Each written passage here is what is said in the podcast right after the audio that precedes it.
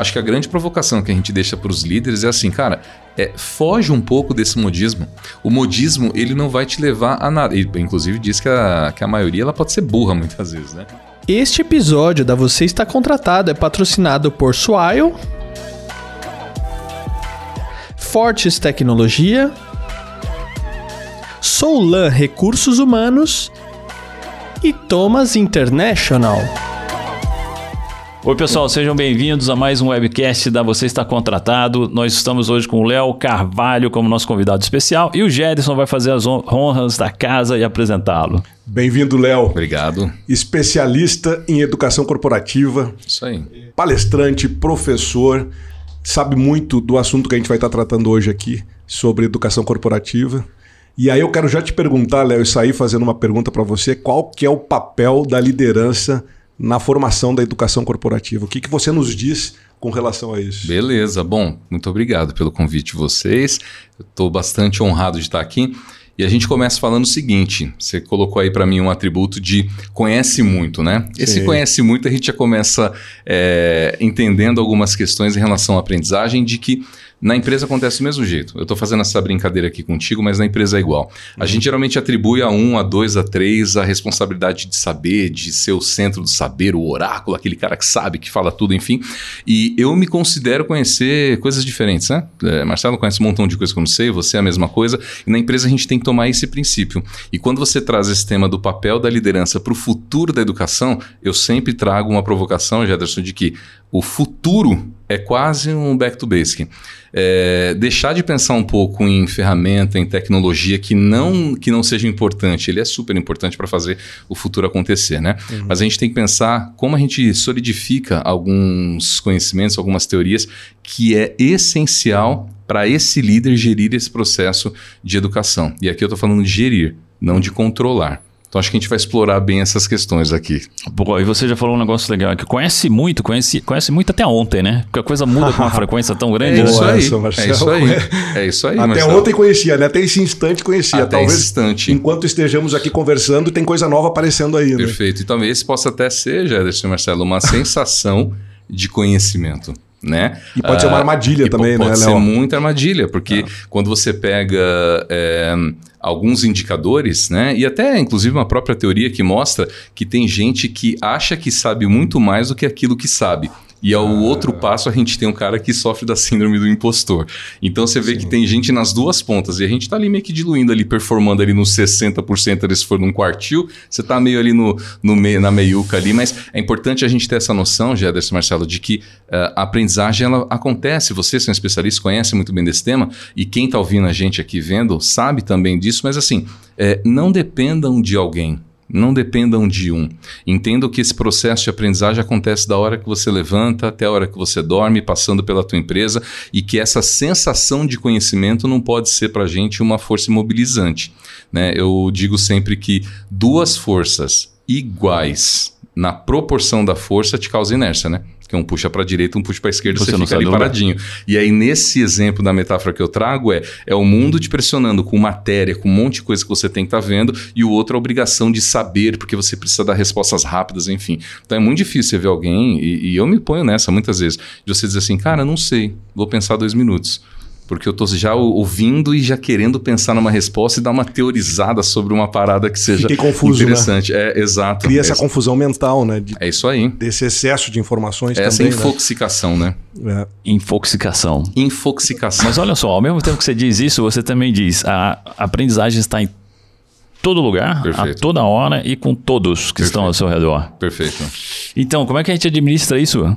É, essa, essa é uma grande dificuldade, viu, Marcelo? E assim, e pra galera que tá assistindo e vendo a gente, não tem hashtag dica do guru, essa parada não vai, não vai acontecer. Mas sempre tem um guru do momento. Sempre tem um guru do momento, é verdade. A gente provoca, mas uh, como que a gente consegue fazer isso, Marcelo? É, o primeiro é você entender é, quais são os pontos interessantes de, de aprendizagem. Eu digo sempre que o que, que você deve aprender? Eu digo que é aprender tudo e qualquer coisa, desde que te traga relevância.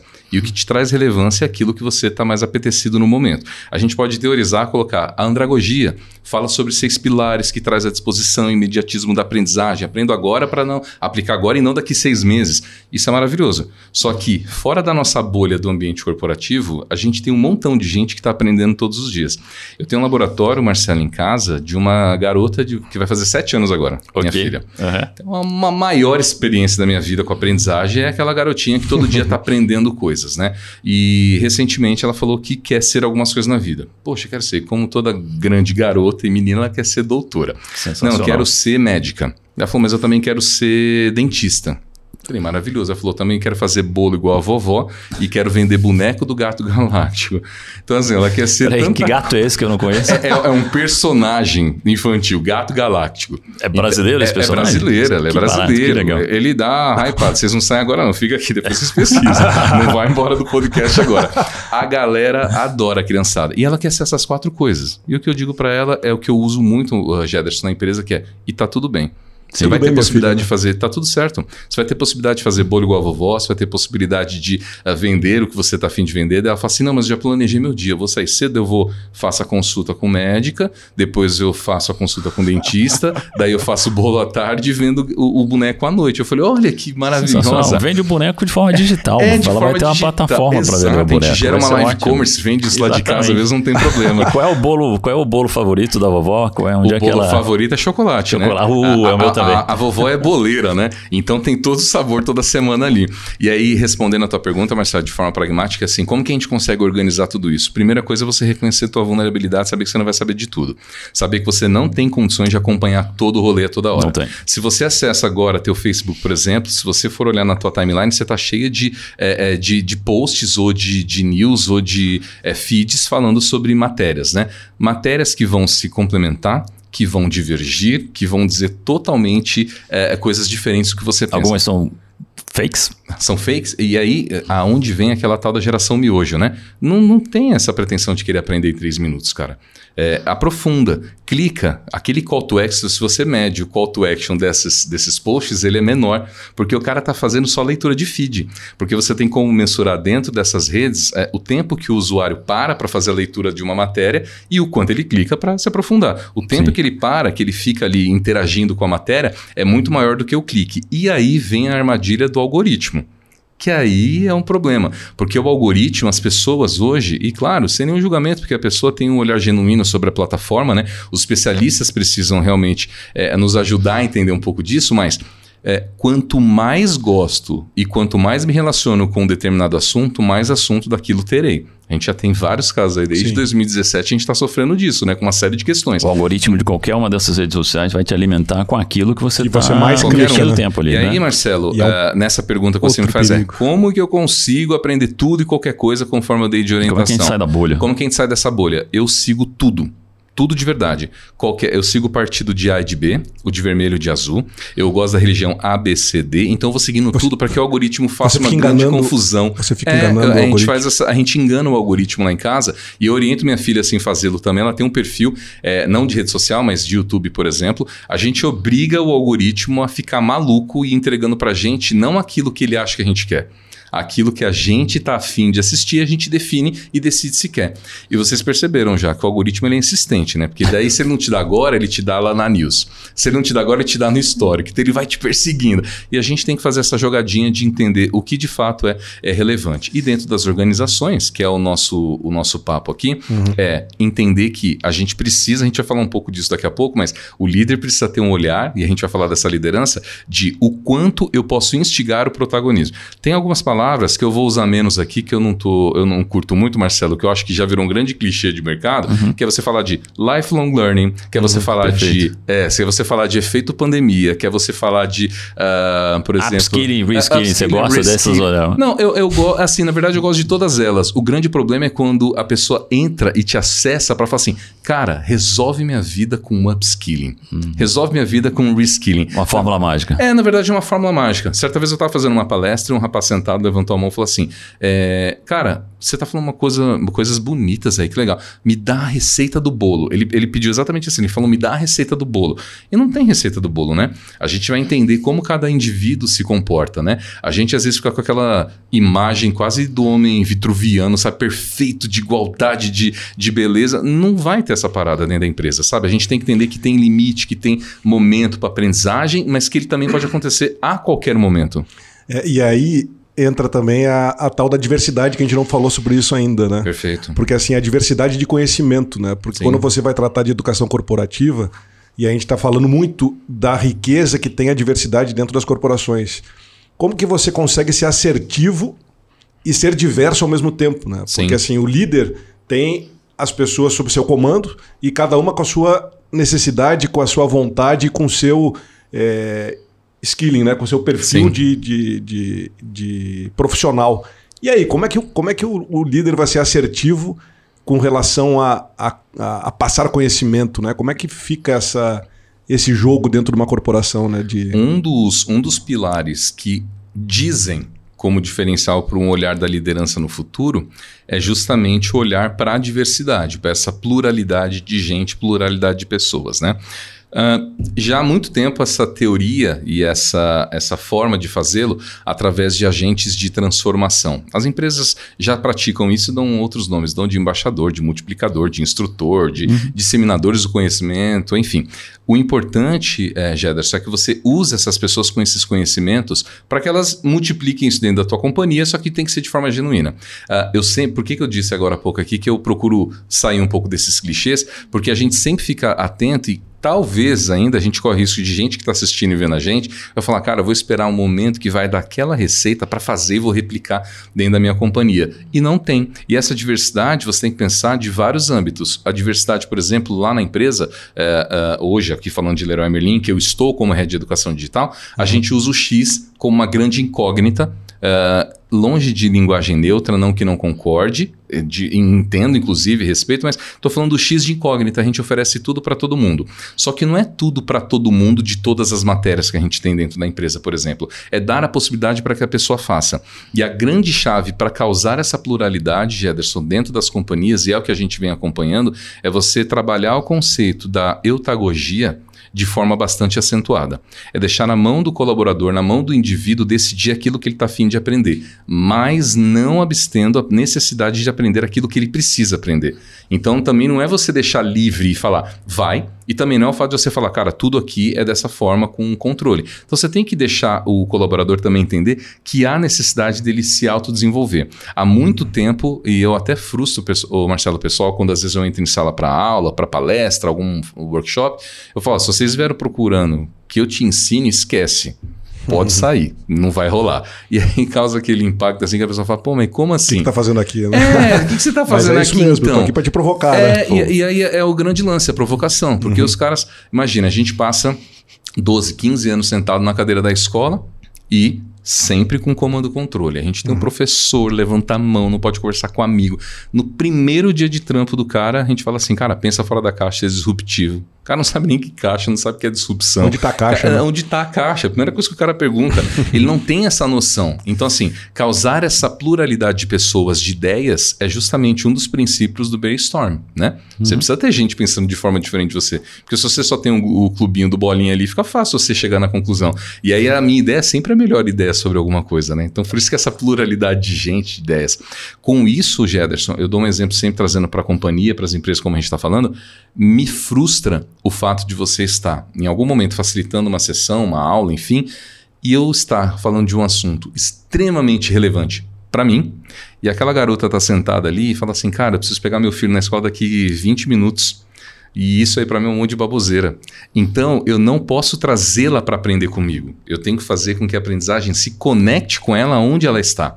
Ela está no TikTok? É no TikTok eu vou me conectar com ela e, e, a gente faz isso dentro da empresa. É no Facebook, é no Instagram, onde ela está? Eu preciso me conectar com ela. Eu preciso que a, a, gente vai falar um pouco de cultura logo mais, mas eu preciso que ela respire e bata bem na ponta do nariz dela aqui o que eu estou querendo comunicar. Não posso ter a pretensão de que ela vai sair e vai falar: agora eu vou aprender. Isso não vai acontecer. É, é, muito de respeito também, né? O que você está falando aí é respeitar o momento dessa pessoa também, né? Perfeito. Ela não tem que estar tá sentada na tua frente escutando uma coisa que você está querendo passar, né? É isso. É, ela tem que escutar, sim, sim. mas no momento dela, né? Quando Perfeito. ela estiver disposta e, e apta a absorver o conteúdo que você quer Perfeito. passar. né? E você sabe que a gente tra- eh, eu trabalho particularmente com aqueles quatro níveis de instrução, né? Que começa com o nível de incompetência inconsciente e o nosso grande objetivo é levar as pessoas para o nível de incompetência eh, de competência inconsciente, que é quando você faz um ditado com, a- com os pés nas costas, né? Só que qual é o grande pecado que a gente geralmente comete, né? Ele tem quatro níveis. Então é a incompetência inconsciente quando eu nem sei que não sei. E ali mora fake news. Ali mora um monte de erro desconhecido. Os grupinhos de Ah, é, WhatsApp. Os grupos de WhatsApp. Aquele grupo fala, meu Deus, olha o que aconteceu de forma cataclismática, enfim. Tá na incompetência consciente. O próximo nível é a incompetência consciente, que é quando você sabe que não sabe. É quando você tira a bolha e fala, ah, cara, já sei. Acho que vou eh, precisar aprender. O outro nível, que é o terceiro, que é quando você tem uma competência consciente, que é quando você para para entender, você já sabe que você tem que fazer, então você tem aquela consciência sobre. Mas você tem que pensar antes de fazer. Você tem que pensar. E, e eu, por exemplo, ah, eu passei por esse nível de competência consciente, por exemplo, quando eu aprendi a dirigir É que na adolescência. exatamente. Por É exemplo, aí. eu ficava pensando, como é que eu vou dirigir à noite se eu não olhar o câmbio? Como eu vou saber onde é a primeira, a segunda e a ré? Eu tinha esse nível de competência consciente. Frear sem olhar o freio. Frear sem olhar o freio. engraçado isso, Hoje, né? assim como vocês, eu e tenho certeza que a galera que está assistindo a gente, você entra no carro, você chega em qualquer lugar, você nem percebe pelo tempo, pela forma como você trabalhou. Então, o nosso grande, ah, talvez uma, uma das armadilhas, viu, Gederson, é a gente querer que as pessoas saiam desse nível de incompetência inconsciente e já chegue no nível de competência, Competência- inconsciente. Não, a gente tem que fazer a pessoa passar. E aí é quase como um comportamento paternalista ou maternalista. Eu sou assim com a minha filha, então eu estou dizendo aqui talvez uma coisa que eu nem faça direito em relação à minha pequena, que é Vamos ver, ela vai comentar depois. ela vai YouTube. comentar, É, ela ela vai escrever. Ela vai vai comentar. Vai estar no nosso canal do YouTube. Vai né? estar no canal do É, YouTube. Ela vai assistir. A O gente que quer que o eu- comentário dela, hein, É Léo? verdade. O que, que eu falo sempre para minha, pra minha esposa? Eu falo, olha, se dependesse de mim, Valentina não estaria andando ainda, com sete anos. Porque eu Pode. estaria tão protetor dela. Na empresa a gente faz isso. Claro. A gente fica segurando a pessoa para falar assim, cara, cuidado, Não não, caia. cair, né? E aí, se você olha e observa, Marcelo, pela curva da mudança, você tem que vivenciar o luto, né? Você tem que passar pela fase de, poxa, não gostei. Daí ele vai passar na fase da, da barganha. Aí ele vai, ele vai ter que internalizar. E a própria teoria, quando você olha pela, pela mudança, se você traz, se você leva um indivíduo do primeiro nível para o nível de satisfação, não vai rolar. Ele vai voltar daqui a pouco. É. Porque ele não vivenciou todos os estágios dessa mudança. E a dor do crescimento é dolorida, cara, para qualquer um, né? Eu me lembrei de um exemplo muito simples e já antiguinho também, porque foi uma amiga minha que disse: né, Eu vou ensinar minha filha a usar a internet. Isso já tem um tempinho, né? E aí eu falei: Não, para, para, que você vai ensinar errado. Eu acho mais fácil ela te ensinar, né? Deixa, né? Feito.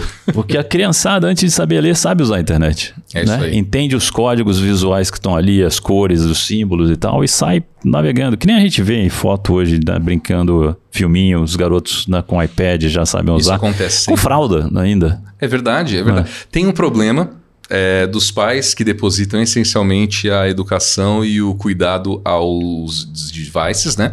Mas tem um lado muito positivo, que é do desenvolvimento da criança, né? Ah, a gente precisa ter sempre essa ponderação. Vou dar um exemplo para vocês. A, a minha filha, desde muito cedo, é, interage com tecnologia. Em casa, em casa nós somos muito conectados, né? Ela faz aula de programação. De programação infantil. E o sonho dela é. Tem outro ofício que eu não falei. Ela quer quinto, ser. né? Eu já o tenho quinto. quatro, é. Ela quer ser programadora para fazer jogo do Roblox. Roblox é um jogo infantil, talvez essencialmente infantil, que tem milhões de usuários, que é uma plataforma, uma suíte que usuários criam seus próprios jogos baseado naquele tipo de personagem. E ela pira. Sai um filme agora, o usuário pega e cria um joguinho baseado naquilo. E ela quer ser programadora de Muito Roblox. legal. Impressionante. E É. eu tenho certeza que ela será. Ela vai já, além Ela disso, vai ela ser o vai, ela ela vai programar ser, o né? site Ela de vendas cara. dos bolos também. Exatamente. Exato, é. exatamente. Muito legal. Incrível, né? O- Então, você fala do, da armadilha do curto prazo também, né? Essa tá, tá, tá dentro aqui do que a gente tá falando, né? Essa, as pílulas, o microlearning, os dois, três minutinhos pra gente aprender alguma coisa. Funciona isso? Benefícios lembra difícil, não é mesmo? Só que não. As empresas que almejam atingir um resultado superior sabem que o time representa um importante ativo para o seu negócio. Bom, pensando nisso, oferecer benefícios para os colaboradores é algo cada dia mais necessário e diferenciador, mas pode ser um grande desafio. Por isso eu te apresento a Swile, benefícios inacreditáveis que você pode oferecer. Acesse já o site que se encontra na descrição desse podcast e conheça mais. Os verdadeiros benefícios que chegaram para simplificar a vida de todo mundo. Cara, se você. Se quem está assistindo e vendo a gente for na internet agora e digitar qual é o tempo adequado para aprendizagem? Vai aparecer 250 mil referências. Você vai até a página 27 do Google e ele vai te dar toda essa resposta. Vai ter gente que vai dizer 3, vai ter gente que vai dizer até 15, vai ter gente que vai dizer de 15 a 17, vai ter gente que vai dizer 18 e tá tudo bem. O grande problema é você atribuir à aprendizagem apenas o papel da emergencialidade. É que é aquele lance de você fazer as coisas rápida, uhum. de você fazer as coisas de forma é, mais célere. Falamos há pouco aqui sobre essa tal da, da, da, geração miojo, né? Eu gosto muito desse termo que é assim, eu quero aprender tudo em três minutinhos, né? Cara, tem coisa que eu não vou aprender em três minutos. Três minutos né? é o tempo que o miojo fica pronto? É, é, deveria ser, porque ele já está com algum problema que já faz tempo que não fica em três. Ou talvez a nossa ansiedade olhando para ele ali, ele não fica pronto em três minutos. Mas deveria ser. E aí as empresas caem nessa armadilha. armadilha de quê? sempre é, existe. É, tem aquela teoria que fala que o universo trabalha como um pêndulo, né? E eu acredito que exatamente isso que acontece na empresa. Quando o pêndulo bate para um lado, todo mundo corre. Vocês vão lembrar, vocês são especialistas também em EduCorp, em desenvolvimento. Há 4, 5 anos atrás, era uma grande leva da galera falar assim, cara, é realidade aumentada, é Sim. é realidade mista, virtual, a gente tem que colocar óculos virtual. É. Ah, agora sai um óculos de papelão da Google que custa 4 dólares, que maravilha. Cara, todo mundo correu para lá. Agora, vá nas empresas hoje para é quem é que usa o óculos de realidade virtual. E não que seja menor, se você for, por exemplo, a gente, eh, eu vi um case re, a, a, recentemente é, da Coca-Cola Fensa, cara, os caras estão fazendo um trabalho maravilhoso uhum. treinando o usuário é, com óculos de realidade virtual. É um programa dentro de um oceano gigantesco. Então, Marcelo, na tua pergunta sobre o efeito dessa, dessa armadilha do curto prazo, é entender o que de fato você precisa levar com relevância sobre aquele tema. A gente não precisa trabalhar o microlearning como a especificidade do seu conteúdo. Eu sempre trabalho o microlearning não como fim, ele é meio. Ele sempre é pre-work ou pós-work. Uhum. Então, ele está sempre orbitando okay. sobre o conteúdo principal. Uhum. Eu tenho um conteúdo principal, por exemplo, eu tenho na empresa conteúdos que duram oito meses. Uhum. Quando você fala isso no mercado, fala, oito meses? Não, não. Como você vai demorar oito meses para formar procurar um alguma coisa mais curta. Não, Cara, é, não claro. tem mais curto. Você pega um programa, por exemplo, de liderança ou de, de Change Transformation do MIT, por exemplo. Cara, são 12 meses. Uhum. E assim, é para você começar. É só para você começar a brincar. E aí, quando olha isso dentro da empresa, a gente fala assim, cara, não tem tempo. Uhum. Tem um ditado que eu gosto muito, Uh, na verdade, ele adaptou, né? O Cortella fala assim: é, olho por olho, dente por dente, uma hora fica todo mundo cego. que é essa ânsia da gente querer tudo é rápido, a gente tem que ter essa necessidade de atender.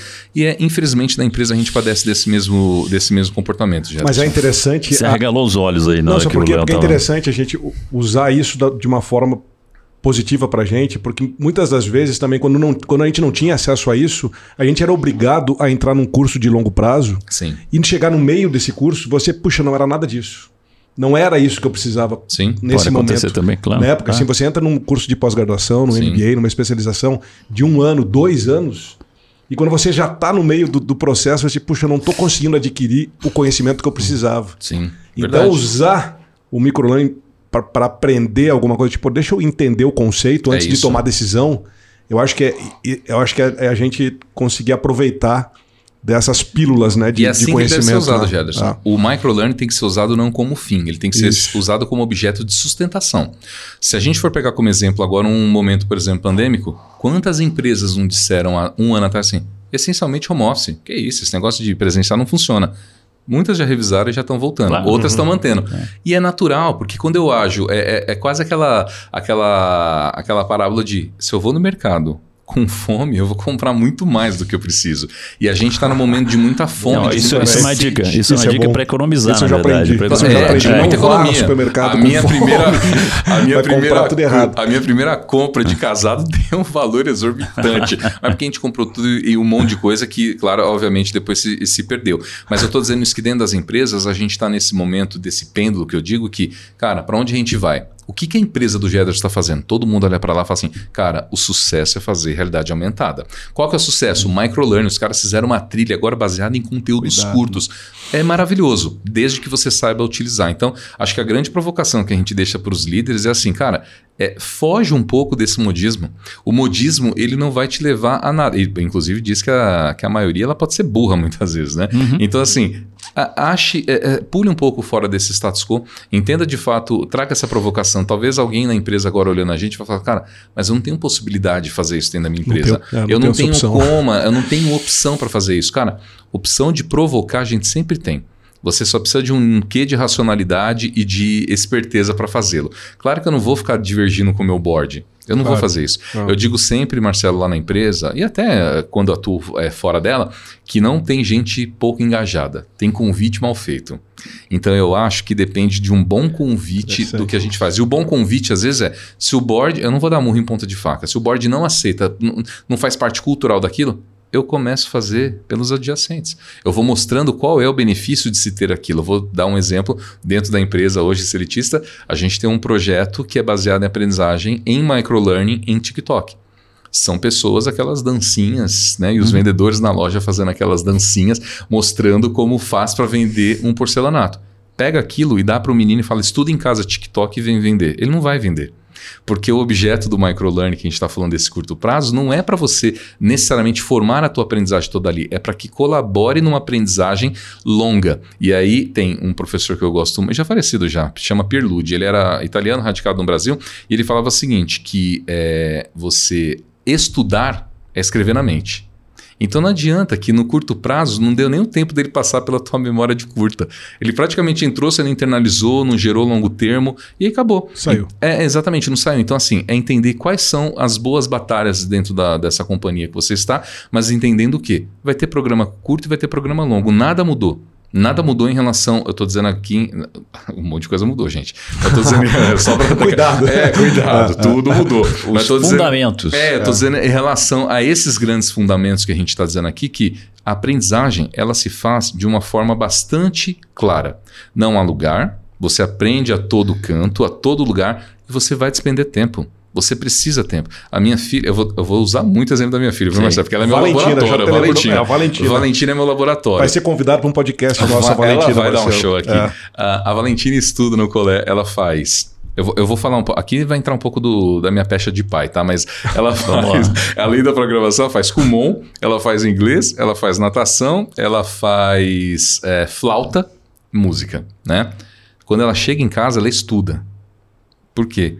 Ela vai aprender e ela vai internalizar aquilo que ela viu fora do ambiente, é dentro do ambiente acadêmico. Mas, Léo, agora, agora eu vou te perguntar. É- Ela, por vontade própria?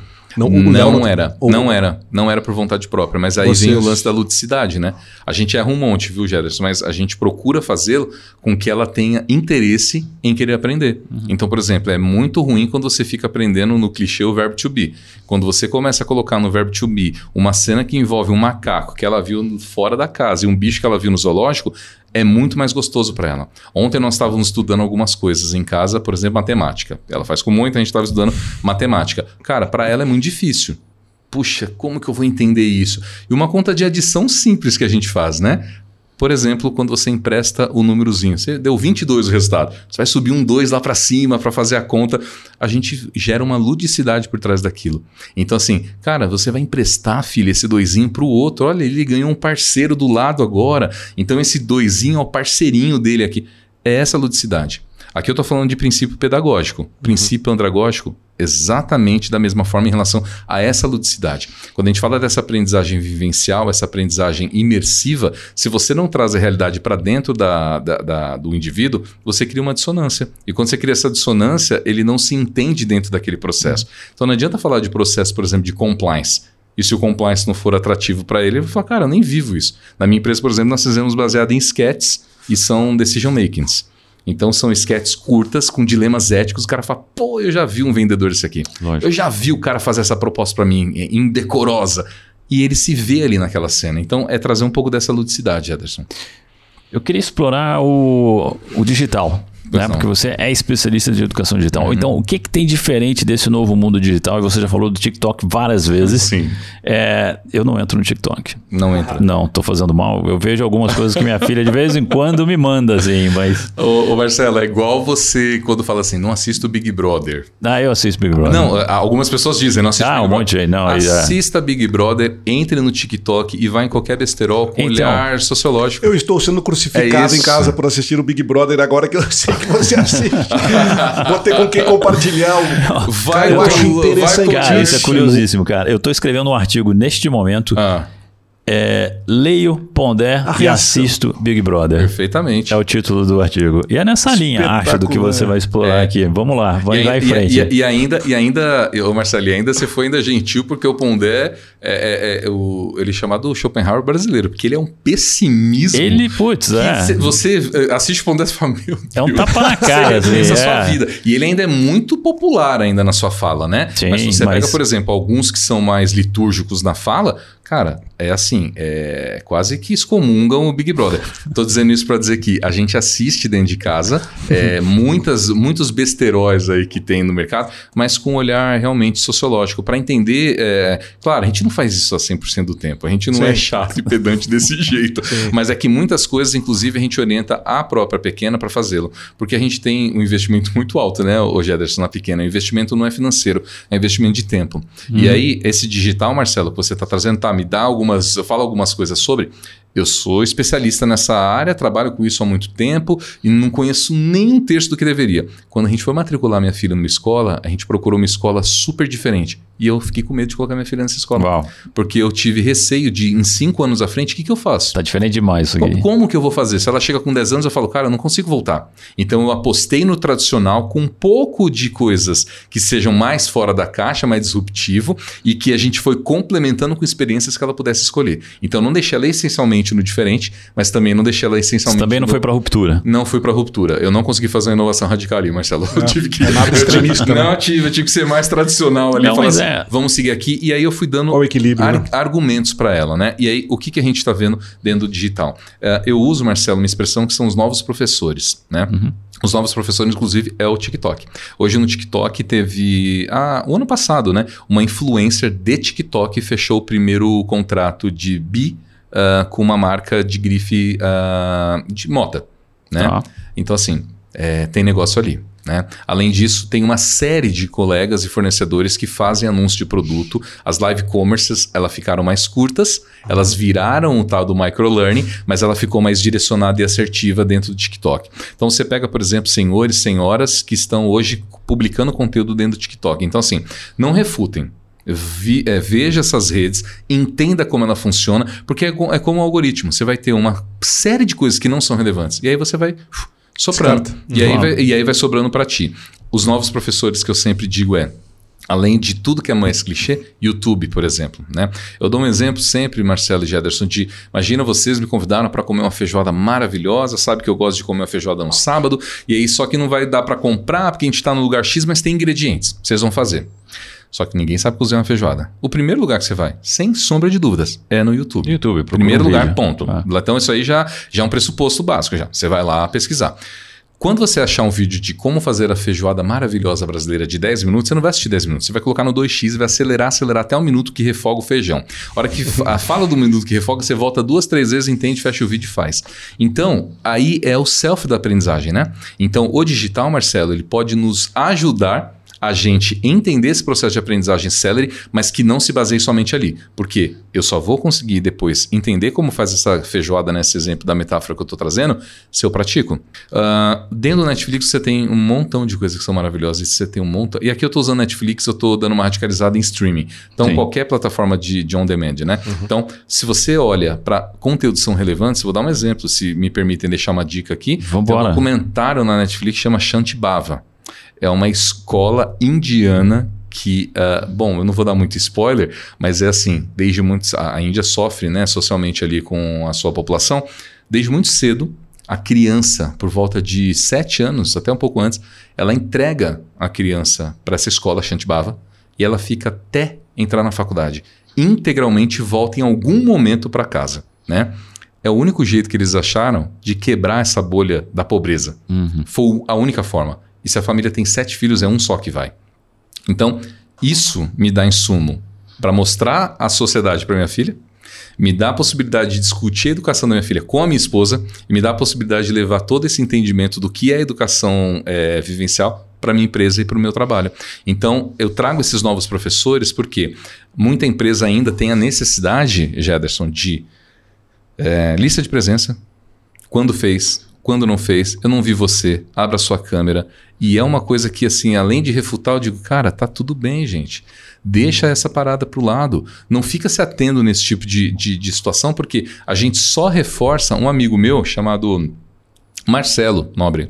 Ele recentemente falou. Eu, eu tava a gente conhece esse cara. Eu, tava, eu tava ouvindo ele falar recentemente, ele tava falando de umas profissões que a gente acaba inflacionando, né? Você vai contratando ah. um menino de 22 anos, paga 30 pau para isso, você infla, inflaciona o mercado. Esculhamba o mercado, é, a gente né? esculhamba o mercado, porque a próxima empresa vai contratar por 50. Virou. Nessa metáfora, a aprendizagem é do mesmo jeito. A gente fica mostrando para a sociedade e para as empresas que aprender é microlearning, que aprender é com realidade virtual, que aprender é um ateliê customizar. Cara, mas no dia a dia não acontece isso.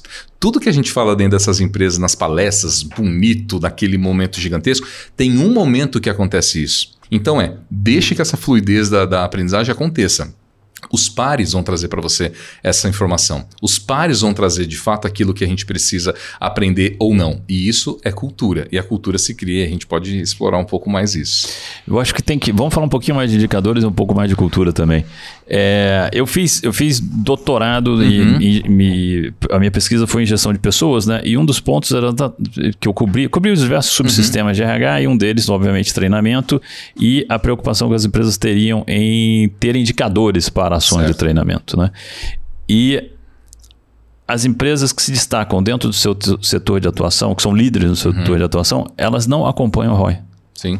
Elas oferecem, é, é na linha do que você está dizendo, né? Elas oferecem conteúdos diversos em momentos diversos e o, pro, contam com o protagonismo do funcionário para aprender e correr atrás daquilo.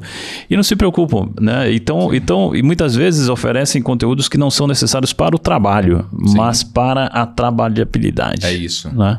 É isso. Uh, tem um número americano, 60%, isso de 2020 o número, 60% das empresas de alto potencial americana investem e incentivam seus funcionários colaboradores a serem aprendizes contínuos. A gente tem que interpretar a aprendizagem como esse problema de. Uh, o trabalho como o problema de aprendizagem, de aprender, e não como um problema de execução. Vou dar um exemplo. Se Marcelo faz atividade A e deixa de fazer por uma falta de por uma displicência, por exemplo, eu interpreto como um erro de trabalho de execução. Ou seja, eu quero corrigir a execução dele. Então vou colocar o Gederson do lado, controlando, olhando, não deixa ele errar. Só que eu deixei de formá-lo. Porque o Marcelo vai saber fazer para aquele momento que você está instruindo. Então a gente tem que interpretar esse trabalho como um problema de aprendizagem. Essas empresas são incentivadas lá fora, é o que eu acredito, Marcelo. É criar e ter indicadores que vão fora do, do habitual. Por uhum. exemplo, indicadores de engajamento, indicadores de view indicadores de like, indicadores de comentário, indicadores de só quem parou na tua tela e foi embora para lá. Isso já é riquíssimo para a gente. Quando a gente faz isso, a gente incentiva essa autoaprendizagem. A autoaprendizagem dentro das empresas ela é medida essencialmente até hoje ainda pelo controle. Daí não é autoaprendizagem. Porque eu digo assim, aprenda o que você quiser. É quase... É, é do Ford, né? Do Henry, né? É assim, escolha o carro que você quiser, desde que ele seja preto, tá aqui. A cor, vai na cor que você quiser. Ah. Na empresa a gente faz isso, a gente dá um leque de coisas que já passou por uma, uma curadoria anterior e já algumas pessoas pensaram assim: olha, isso é disso e isso é desse jeito. Deixa as pessoas escolher dentre aquelas opções que nós temos. E aí isso não dá certo. É, esse fomento da autoaprendizagem que eu estou comentando com você, Jederson, que as empresas lá fora já fazem com bastante, de forma até assintosa, no Brasil ainda ele é tímido. Algumas empresas se aventuram mas as empresas, assim como eu, quanto o pai, não querem correr o risco de daqui a cinco anos olhar e falar: meu Deus, o que aconteceu com os meus filhos? É. Então ele é muito genuíno, esse comportamento. Uhum. O grande lance é, eu acredito, tá? Se eventualmente o RH, vou falar de TD, de educação corporativa, se ele desaparecer na semana que vem, você que está vendo a gente que é de RH, de educação corporativa, ninguém vai reparar. Ninguém vai reparar que você foi embora. Mas ninguém. Em duas semanas vão começar a falar, cara, cadê aquele pessoalzinho do, dos cursinhos? Daí vai começar a sentir uma falta. Em um ano, tua empresa não existe. É e essa é uma crença minha. É em um ano, sua empresa não existe. Uhum. E ela deixa de existir essencialmente porque o desenvolvimento é a força motriz. Bem ou mal. Talvez a empresa que está assistindo a gente agora não tenha essa cultura ainda implantada, mas faz alguma coisa. E o fazer alguma coisa é melhor que não fazer, né? Pô, nossa, Léo, super obrigado, foi sensacional. Espetacular. Não foi um podcast miojo. Nada, né? nada não é, miojo. Não é uma pílula de dois, três minutos para o pessoal aprender fórmulas mágicas, mas tem muita provocação, tem muita. Tem e é muita longe coisa. esse, esse assunto, né? Vai Com longe certeza. ainda. Tem, né? tem muita coisa que o Léo passou aqui que a gente tem que pesquisar um pouquinho mais, né? Vamos entrar lá no YouTube, no Google e procurar essas referências todas que foram citadas pelo Léo. Então, putz, muito obrigado, foi muito bacana. Você que aguen- ficou aqui com a gente até agora, parabéns. né? Obrigado. Pela, pelo interesse em, em aprender, né? E, e se desenvolver também. É Bacana. Obrigado. Obrigado, viu? obrigado, Léo. Obrigado pela- pelo aprendizado, né? Que isso, eu que agradeço, viu? E aí, deixar só essa frasinha pra fechar, que a gente tem que fechar aquela frase de impacto, né? Sim. Falou, oh, que legal. Fala, cara, aprenda tudo e qualquer coisa. Se te trouxer relevância, não vai nessa de mercado de ficar, porra, mas tá todo mundo pra um lado. Vai pra um lado totalmente oposto, né? E não que não seja, você vai ser o do contra sempre, né? Mas só pra mostrar, cara, tô aprendendo coisa diferente. Eu sou maravilhoso em coisas diferentes de você. E a gente se junta e agrega, né? Obrigado, viu? Valeu Obrigado. pelo convite, pessoal. Até Obrigado, mais. Léo. Valeu. Valeu. Este episódio da Você Está Contratado é patrocinado por Swile,